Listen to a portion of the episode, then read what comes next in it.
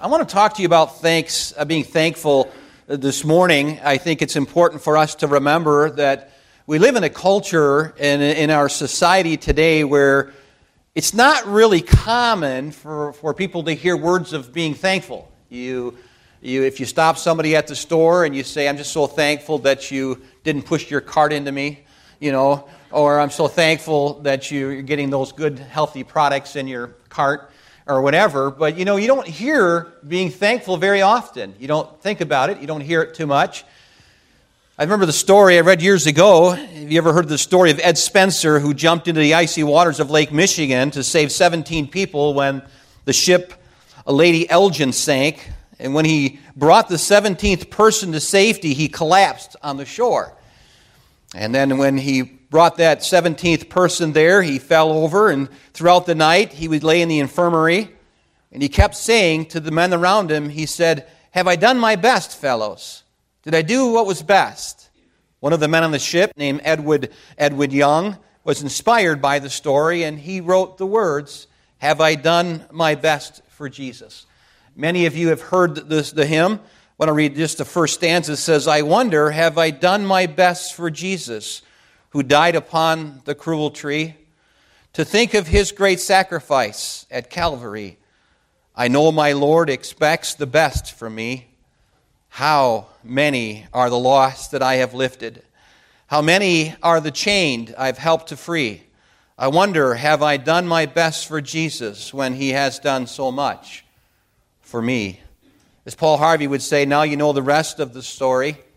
Ed Spencer gradually recovered from the exposure that night to hypothermia to pneumonia. But it finally broke his health completely, from which he never completely recovered. He moved to California, where he spent the rest of his life in seclusion. Didn't want to talk to people, was hidden from society, from the culture. He died at the age of 81. A paper told the story that he stated that not one of those 17 people thanked him for what he had done and it hurt him deeply. I think about how many people have been given so many blessings from our God. As we look at the month of November, I think we are past the missions just for a little while and entering into the Thanksgiving season. I think we ought to make Thanksgiving this year one of the best ones we've ever had. I think we need to go out of the way to be able to be a blessing to somebody else. If we find somebody who doesn't have, maybe it would be good to give them something special this year. If you know of people that are hurting, please let me know. There's been some gifts given to our church that we can help people this year. But I think to be able to get people around the table and be grateful would be a wonderful thing this year. And maybe take the time of, of asking people, What are you thankful for? And every single person in your family say something at least. And not to twist their arm, but I'm sure that if they think a little bit, that they could come up with something to be thankful for. I think we all can. And ultimately, every good gift comes from God. We understand that. And so we have to go back to Him. That's what the whole Thanksgiving was about to thank our Creator, to thank our God of provision. Our sovereign God has taken care of us. Every single fall, there is a harvest. And it's interesting as we think about these things. Someone has said that an ungrateful man is like a hog under a tree eating acorns, but never takes time to look up to see where they've come from. I think that's kind of like us sometimes. We don't realize that everything has come from above. Another has said that if you want to find gratitude these days, you got to look in the dictionary. I think it's pretty, pretty certain that uh, there is a need. In fact, the Bible tells us that we ought to be thankful. Many times it's mentioned in the scriptures. Each day of our life, we are recipients of God's blessings. And the Bible says in Psalm 68, verse number 19, Blessed be the Lord who daily loads us with benefits. What a beautiful, beautiful thought. I will date some of you just for a little bit. Everyone, anybody in this room remember Brylcreem? Huh? Back in the day? We had it. I remember I was about six years old, five or six years old, and my dad would take a little squirt of Brylcreem and put it on his hand. They'd rub it together, and then hit, put it on our heads. And it always said on the side, it said, a little dab is just enough. You know, and uh, I remember him getting my brother, and I thought, man, you're next, Dale. And he would take a little squirt in his hand, he'd rub it together in his hand, and it was that and Brylcreem. Remember that? Uh, not Bureau cream, but uh, what was that menthol red stuff that you put on a sore? Yeah, Brylcreem. Anyway.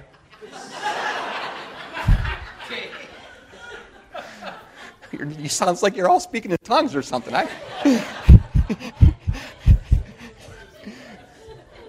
But I think a little dab will do you some good. And I think really we think about the Lord as He loads us with benefits, not just a little dab. Many of you have your cupboards are full. Many of your refrigerators are full. Your car actually has gas in it today, and you know God's blessed you. You look outside over the fields, you look over at your neighbors, and you look at what they have, and look what you got. God has taken care of you, dear friend. And every believer ought to be thankful. However, we receive and receive and we take and we take and we offer nothing in thanks in return a lot of times, and how ungrateful we are for all God has done and, and is doing for us. 2 Corinthians 4:15 says that the abundant grace of God might through the thanksgiving of many redound to the glory of God. Every time we say thank you God, that gives him glory. Each of us has, has experienced an unlimited measure of God's grace, and we ought to be thankful for it because I really believe it brings Him that glory. And how tragic, sinful it is that many times we don't look up toward God and say thank you to Him. The story this morning that I chose, many of you have read the story before. I remember a great preacher years ago uh, wrote a message called Where Are the Nine? And we know the story because the story is true about these men who had leprosy. And these lepers really were outcast of society. But the first point I want to make here was thankfulness deserved because it was deserved. Look at verses 11 and 12. It came to pass as he went into Jerusalem, he passed through the midst of Samaria and Galilee. And, and, and as he entered into the village, there met him ten men that were lepers, which stood afar off. And this would be a glorious day for these ten lepers. Jesus was passing by, and whenever Jesus passes by, the great glorious things happen. Maybe you know when he passed by you. I can remember hearing the story of Jesus really clearly for the first time in 1968 I was seven years old and I understood it enough to where I, even a simpleton like me could understand that I could receive Christ as my Savior. I could have my sins washed away. And he passed by me in 1968. And since then, about every five years, he seems to pass by. And I get to see a little glimpse of him. And I understand that he's there and he's comforting me and he quickens me and he draws me to himself. But it's interesting as we think about this because here in this particular story, uh, on this day, Jesus was passing through the village. He entered to a certain village that he met these 10 leprous men. And notice these 10 lepers for a moment. So, first of all, let's look at their condition. These 10 men were lepers. The Bible says that. Leprosy was and is terrible, it's a tragic disease. If you were to sit down and talk to some of the older people, older Christians in our in our congregation, they would tell you about leprosy because it was mentioned from the pulpit, I think a little bit more than it's mentioned now, uh, today. The law was specific and gave certain regulations concerning the leper. Luke says these ten lepers stood afar off. This was according to the law, which required the leper remain a distance uh, from others. And one writer said that when standing downwind, they would stand at least 50 yards away from the leper. They were required to cover their mouths with a cloth and cry unclean to warn others that they were lepers. It's just interesting when we think about this story because it just seems like our culture today would like to shut the Christians down. Put something over your face. You know, it's kind of odd for me to go to the bank on Monday mornings and to walk in with a mask on. I watched the old westerns, and those that wore masks weren't kindly received in the bank. This doesn't make sense to me. In fact, I pull mine down because they see I'm smiling, I'm happy, I'm not trying to rob you or anything. not paranoid or anything, but I just I want to live a little longer.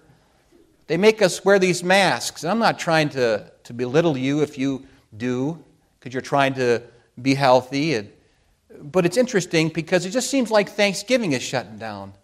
For some people, it's amazing that the mask mandate closes at the end of Thanksgiving. Why not before? Why, why couldn't we take the masks off the Friday before, uh, let's, let's say maybe the Wednesday before Thanksgiving? Think about it, friends. There is a plan here to try to shut down America, but you can't. There's too many patriots We're going to speak up. We're going to tell you what's the, what the truth is. And the truth is that we need to give God thanks because He has blessed us here in this wonderful land. And He will continue. But I think about these men standing afar off and looked at as unclean. Maybe you walk in to shake someone's hand and they say, you know, have you been vaccinated yet or whatever? And they walk away from you and they shake their heads. And maybe they, I had it recently where a guy ran from me almost about 10, 10 to 12 feet away. And then he says, Oh, you're Dean Howell. I says, Yeah, I am. I don't know what your problem is. And I got in the elevator and went and saw the people that I wanted to go see. But it was interesting because he treated me like I was a leper. I'm not looking for pity. I'm just looking to show you how silly that man is. He'll never get COVID. And if he does, he'll probably get through it. Anyway, leprosy. Leprosy in the Bible really is a type of sin. And it represents, if you would, sin several ways. And I want to give you those ways. One of the ways is that, it, that leprosy corrupts and defiles. Leprosy would begin as a small white spot that would spread throughout the, over the body with a corrupting and defiling effect. And sin does that. Sin may start out just a little bit, and then it gets worse and worse. You say yes to a little bit of sin, and then pretty soon it gets worse. You say a little bit more, a little bit more. You find out somebody that actually is in a recovery program where they struggle with things now and vices that they've had problems with the, the, the, for their whole life. I think about maybe perhaps the person that's a heroin addict would start out with just a little bit of just a little bit of marijuana. Oh, it's just a little pot, no big deal. Oh, it's just a little bit of alcohol, it's not going to hurt anything. And pretty soon the mind is desensitized, and pretty soon there's a little bit more, a little bit more, a little bit more and then they're struggling. They habitually are struggling. You see, leprosy is kind of like sin, and it begins small, perhaps, but it can actually grow. I think also leprosy is a type of, uh, that, of a sin. Uh, in, in, a way, it's like sin because it deforms. Leprosy will spread, it'll eat away at the flesh. It eats away at the nose and the lips, part of the body, leaving one um, hideously disfigured person. Sin can take one person who used to be upright and strong and true and make them weak, make them dependent upon things that will hurt them. I never thought that they would do that such a thing. Or you see somebody that's gone the wrong direction, you say, I can't believe that they went that direction. And we, our hearts hurt over them. I think about someone that actually recently got out of prison, perhaps, and started out with just a little bit of this, a little bit of that. Never understood really the effects of it all. Sin is a horrible thing, and so is leprosy. These men had leprosy, they were far off, they saw Jesus passing by. But leprosy also is a type of sin, and it also isolates people. As I mentioned, these ten lepers stood afar off, and it was required by the law. Their leprosy cut them off from society. Sin separates us from God. Sin separates us from our, the ones we love. I, I, I, sometimes it gets so bad that sometimes the parents will call me and say, I don't even know what to do with my son anymore. I don't even, I don't even know what to do with my daughter anymore. I remember a man called the church here years ago and said, Well, how much does it cost to send her down to Rockford in Illinois? How, how much would it cost? And I said, I'm not sure. I, for the whole time, I said, I believe you would have to pay $1,000, and then uh, it's $1,000 a month uh, to keep them there, give them some help. And I think maybe there's a, a program for, for a year, maybe 18 months. And he said, 18,000. Well, I give it to you. I can give it to them down there, or I can give it to the, to the funeral home. Because that's really the way they're going to go. That direction. You know, sin is a horrible thing. You young people, listen, your, your parents aren't trying to keep you from something. Your parents love you. Listen to your parents and honor your parents and obey God and obey your parents because they're trying to keep you from going off in the wrong direction. They love you and God loves you. He hates sin. And I know that it's in us. We know what is right and we know what isn't. For the, little, for the little believer in Christ, you know what's wrong and what's right. And for you that have matured in Christ, you know what's wrong and what's right. We got to be really active in giving our hearts to the Lord and make sure that we stay tender concerning what is sin. And we don't have to be looking at the external, it's on the inside that I'm concerned about. What is going on within the heart? Because really, it's the heart that, where it all begins. We've got to guard the heart Out of it comes all the issues of life. Leprosy is a type because it isolates, but also it's a type of sin because there is no human cure for it. Leprosy is largely controlled and contained in our day and time, but there still is no human cure. There is no human cure for sin either. Reformation and changing a man's environment will not stop them from sinning. It must be the understanding of the blood of Jesus Christ. There must be an understanding of what took place on Calvary. There must be an understanding that God can forgive you, and He will forgive you. There is no human cure for sin. You can't just do right the rest of your life and think you're going to go to heaven. You must be born again. You must turn from your sin and turn to Christ. Leprosy also is a type of sin that it ends up in death. And to catch leprosy really was so contagious then, and it was really a death sentence. The Bible tells us that the wages of sin is death. Nobody gets out of this alive. We all die. I had the opportunity of doing a funeral, and I was honored to do his funeral um, Friday. I had an opportunity to meet the family just for a little bit. My, my, my family knows the family. I didn't meet them until recently. I heard of them. But I thought about the message and I thought about giving them the gospel. And I, I appreciate all you that prayed for me on Friday because I just sensed God's Spirit there working in the hearts of the people. It is a good opportunity at a funeral to tell people the truth, and it brings us back to reality and helps us to understand that we, we have three score and ten. Anything over that is really God's blessing. God's, God gives us gives some longer life than that. I know my grandmas, both of them, I think, were 94 when they passed away. Grandma McCluskey, remember her? And then Grandma Lova, uh, sat, both of them were part of our ministry here at our church through the years. And what a blessing. And now they're both with the Lord, both wearing hats up there in heaven and enjoying themselves. But it's interesting as we think about this because it keeps us from going in the wrong direction when we understand the consequence to sin. Leprosy, as you can see, is a terrible and tragic disease. But I think it's interesting because we're looking at this particular situation. Look at verse number 13.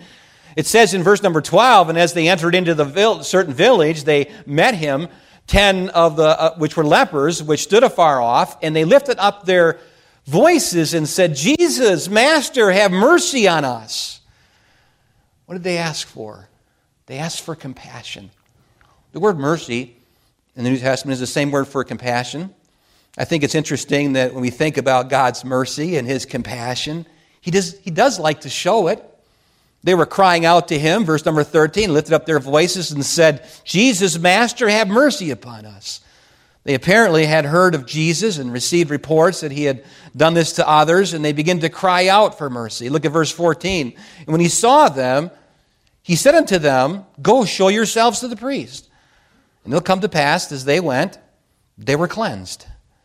And In accordance to the law, of course, Jesus sent them to the priest to be declared clean. Leviticus chapter 14, we read of the specific steps that were taken. They were to go to the priest, and then they were to take two birds, and, and one would be killed in an earthen vessel under running water, and the other would be dipped into the water and blood of the bird uh, that was slain. And then, of course, it says uh, that, that they, they, were, they were then sacrificed, and the priest then would sprinkle the leper with the, the bird, uh, with the blood of the bird and the water, and then they would allow the other bird to be able to go into the sky. Pretty interesting that these 10 lepers were on their way to see the priest when they were cleansed. Can you imagine what it must have been like when they suddenly noticed that their skin was now like baby skin? Can you imagine what that was like when they were completely healed? I know what it's like to be sick. I know what it's like to be going through difficult times. And then when, when God heals you, you look and you say, Man, I'm so, I'm so thankful that God made me well again. Uh, think about a story I heard years ago. It was in 1934 that a young Prince Edward, Edward the heir of the British throne, visited a hospital where 36 hopelessly injured and disfigured veterans of the First World War were, were being tended to. He stopped at each cot. He shook their hands of each veteran, and they thanked them for their service and sacrifice. And then when he conducted, he, he conducted, uh, was heading out to exit, he observed then that he had only seen 29 patients. He asked about the other seven, and he was told that they were shockingly disfigured. And for the sake of his own feelings, that he had not been taken to these men. He insisted that he would see all of them. And so he was taken. He spoke with each man and assured them that their service and sacrifice will never be forgotten. He looked at the head nurse and said, There's only six men here. Where's the seventh?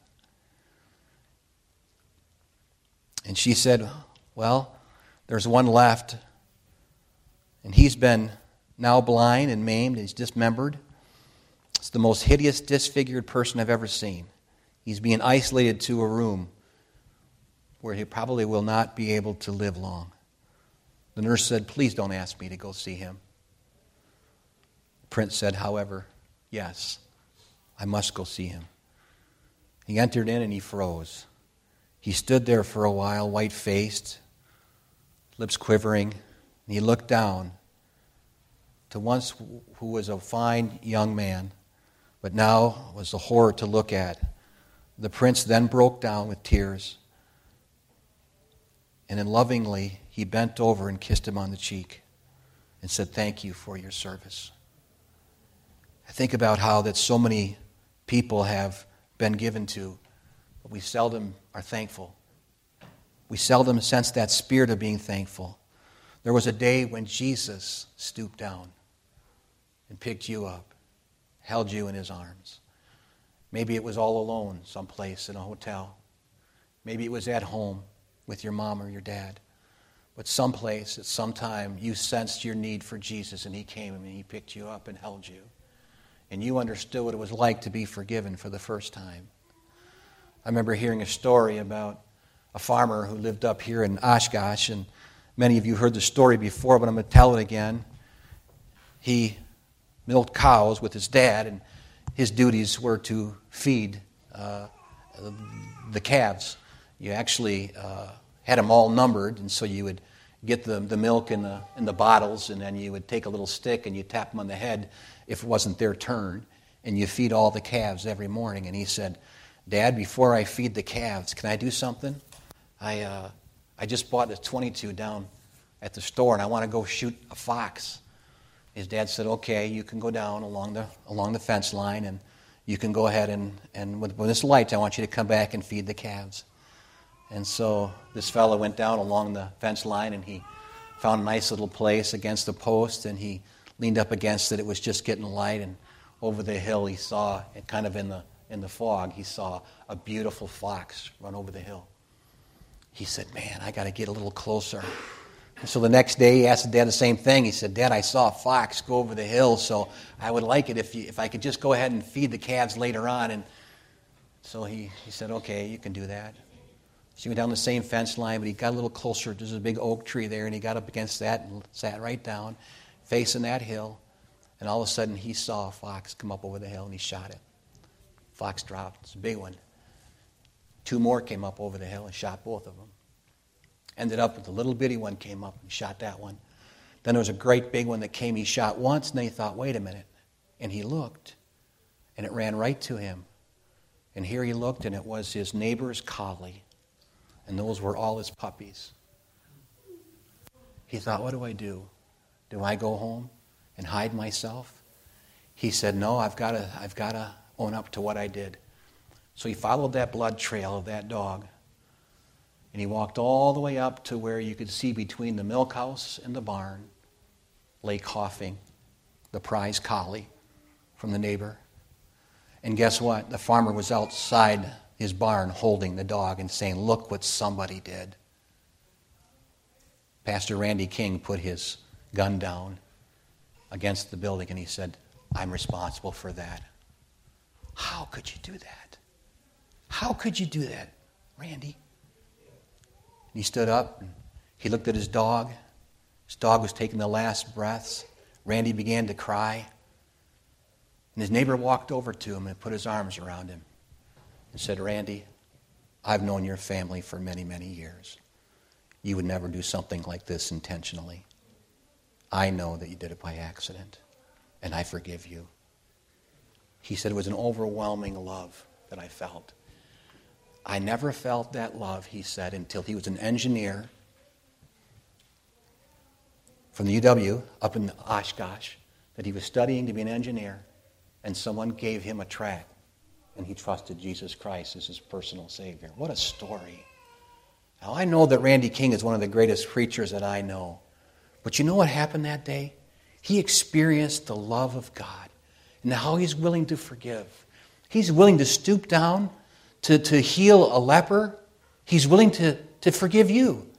He's willing to cleanse you of all your sin. He, he went to Calvary for you. Every step of the way, he had you on his mind.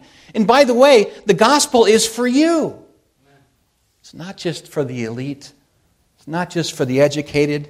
If we were to look at this whole story and understand the gospel story, we would understand that Jesus Christ came for sinners. It was the person that was down and out. It was the person that felt like they were isolated, like they're not good enough. Jesus came to die for you. He loved you.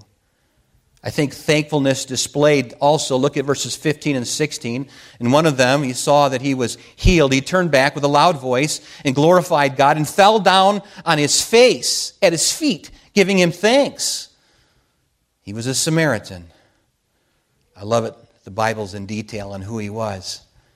He was a person that felt unclean all the time. You see, the Samaritans felt like they were different than the Jew.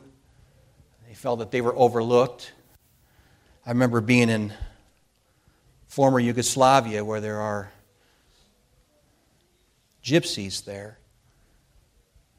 And gypsies always feel like they don't have souls because they were told they don't have souls. They steal. I remember being in a small little room about the size of a, of a restroom with all kinds of, of gypsy people. Somebody is translating for them to be saved. The smell was just excruciatingly bad. But there was people that night that got saved because the gospel was for the gypsy too. The gospel is for you. I think about how there was this personal response to his mercy. In verse number 15, it says there was one of them. There were ten, but there's only one that had this desire to go back and say thank and be thankful to God. Thank and thank Jesus. Thanksgiving is a personal matter. It's one thing for me to say that we should be thankful, but it's another thing that I should be thankful. Sometimes the parents will say, Son, you need to be thankful. Well, mom and dad, we're the ones to show them how to be thankful, not just tell them, Are you thankful? Are you thankful to God for what He's given you? As we're entering into November and toward Thanksgiving, we need to be thankful people. There's just something about somebody who is thankful. It's like, it's like you're, you're, you're, you got a, someone that's mature. You got someone that's joyful. I really believe that God wants us to be thankful. I think of the lady in, in uh, Luke chapter 7, 36 through 50. That woman comes to the feet of Jesus. Do you think she was thankful? You bet she was. Jesus said, Your sins, which are many, are forgiven you. Thy faith has saved thee. Go in peace. She got the forgiveness of God. She certainly was thankful. I think it's important for us to understand that the Lord wants us to be full of thanksgiving. There's a proper response to being faithful. I think Psalm 29, verse number 2 says, Give unto the Lord the glory due unto his name. Thankfulness is something that is due to him. He's, he deserves to be thanked. This is one leper was probably uh, in his praise. The Bible said with a loud voice he glorified God. There's something about the Baptists that say amen. I love it when people say amen. I was at the funeral and it was just like I heard a pin drop on Friday. This one guy kept saying amen all the time. And it was like he was just confirming that I was saying something right. It just was like I was connecting to them when I understood. You know, sometimes when I have my head down and I'm reading everything, I don't want to look up and see the people because sometimes you're like this. And I don't know if you're thinking about extra cheese on that double cheeseburger down at. Or if you're thinking about, does that make sense? Or how are we connecting this to, to that statement? I think a lot of times you're thinking, Am I thankful? And I hope that that's what I'm helping you do. Are you thankful for God's sovereignty in your life? Are you thankful that He's protected you through the coronavirus and through all of these things that are going on? God's protected you the whole time. God's provided you for job. He's provided you a home. We have so much to be thankful for. I think about how the Bible says in Psalm 75, verse number 1, it says, Unto thee, O God, do we give thanks, and unto thee do we give thanks. Four times in Psalm 136, the Bible says, Oh, give thanks unto the Lord, for he is good, for his mercy endureth forever. But then there was the thankfulness deprived. Look at verse 17 and 18. 17 and 18 says, And Jesus answered and said, Were there not ten cleansed? But where are the nine? You know what this tells me? This tells me that God is expecting us to be thankful. His expectation of you is that you would thank Him. The Lord Jesus says, Where are the nine? Why is there only one? It's interesting if you look at that verse. It says in verse number 17, but look at verse 18. There are not found to return to give glory to God, save this stranger. It's a powerful statement to think that there was ingratitude, and this disturbed the Lord Jesus. The fact that Jesus asked where the other nine were indicates that it bothered him, that they had not returned to give him thanks. I think it was said of Charles de Gaulle and Winston Churchill in reference to the military aid that the Allies provided to France to defeat Germany we shall stun you with our ingratitude. I think it must stun the Lord when we're not thankful. We are by and by a large, ungrateful generation, and you drive through the place and get something to eat a lot of times, and, and then you very seldom have somebody grab their food and say, Thank you. You thank the person that's actually helping you out at the gas station, Thank you. Thank you to the person that's coming and, and, and the waitresses. I, I love the, the Bible before breakfast with the men. Uh, these waitresses probably fight over us because we always give a good tip. And if they're crabbier they are, the more money they get. Because I know they're having a hard time. I have an extra five or an extra ten I can give them. It's important for us to be thankful and show the thanks. As Paul spoke of the last days in 2 Timothy, in 2 Timothy 3, and he gave a list of things that would characterize the, the last days, and it says that they'll be unthankful people. Never understood why our country is so hated by other countries, especially when you think of how many of them owe their very existence to our country. This whole woke thing that's going on, I don't understand it. I can't comprehend it. The ingratitude of somebody who would actually take the American flag and burn it. I'd like to give that person another. Anyway, it's interesting when we think about these things because we often wonder why we're not more thankful in this country.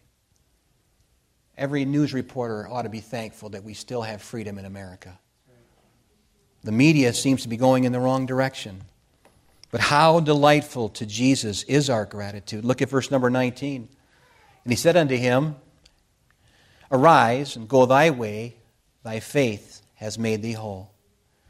When we read verse number 19, what Jesus said to one of the men that were healed, the delight this one brought to the Lord is evident. When Jesus said to him, Thy faith has made thee whole. This last man seemed to get more than just physical healing. It seems like the Lord is giving him eternal life. Every single person in this room ought to be thankful that you were born in this country, if you were. And if you've come to this country now and you live here, you ought to be thankful that God has allowed you to live here. I can't believe what's going on at the border. It just seems like complete chaos is going on with this administration. And every time that this president points his finger at you and points to you, he's being told to do that. I think he's probably a kind man and a compassionate man. But I don't think he understands because everybody keeps telling him what to do. He's not a true leader. He runs by just money. If there were no money, he wouldn't be in a position where he's at. Neither would Nancy Pelosi. She wouldn't have any ice cream. Honestly, they're not leaders, they're leeches. What do we do with a country like this? We've got to pray. But we've got to show this generation that God has been good to us. We've got to keep Thanksgiving going. We've got to be thankful. Be thankful this month. Constantly look to the Lord. Be this one. Can you imagine 10 of them were cleansed and only one came back to say thank you? Pretty powerful. I believe God is sending a message here. I don't believe that out of 10 people that have been redeemed, very few come back and say, Thank you, Lord. I'm going to give my life to you. Have you been saved? Have you been touched by the Master's hand? Then tell him, Thank you, Lord. Thank you for forgiving me. I come from generations of alcoholics, and I'm so thankful for the redemption that Jesus gave both my grandpas just in the nick of time so that they could have children that love the Lord and they could have grandchildren that want to go on and honor God. Oh, we got to keep it going, dear friend. If you feel like a leper, cry out to him. He'll come, he'll cleanse you. And maybe that's your problem. Why don't you get up tomorrow morning and brush your teeth and comb your hair and then practice it? Thank you, Lord.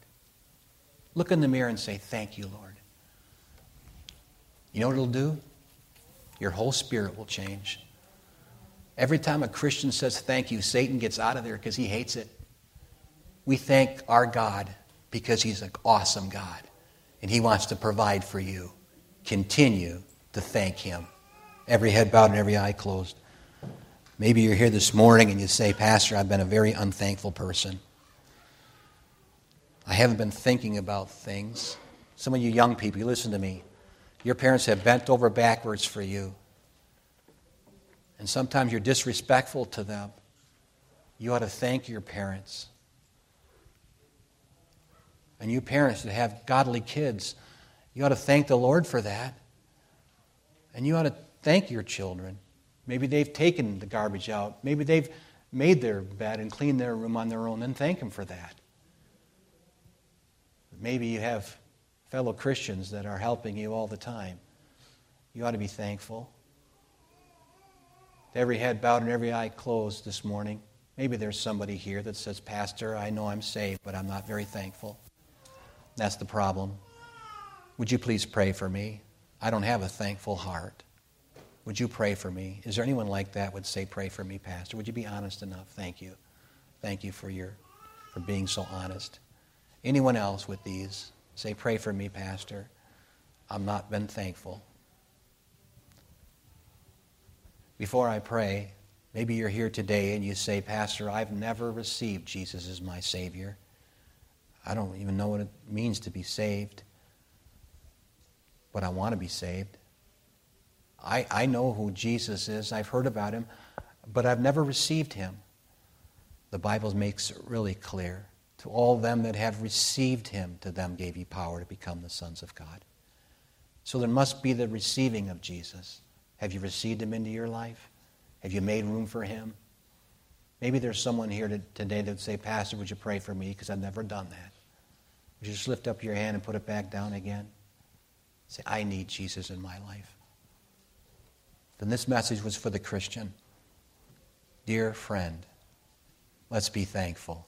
Every head bowed and every eye closed. We just stand to your feet. If no one's looking around this morning, why don't we have an invitation? And if you need to come, the altar is open for you to come. Father, I ask that your Holy Spirit would guide in the invitation. In Jesus' name, amen.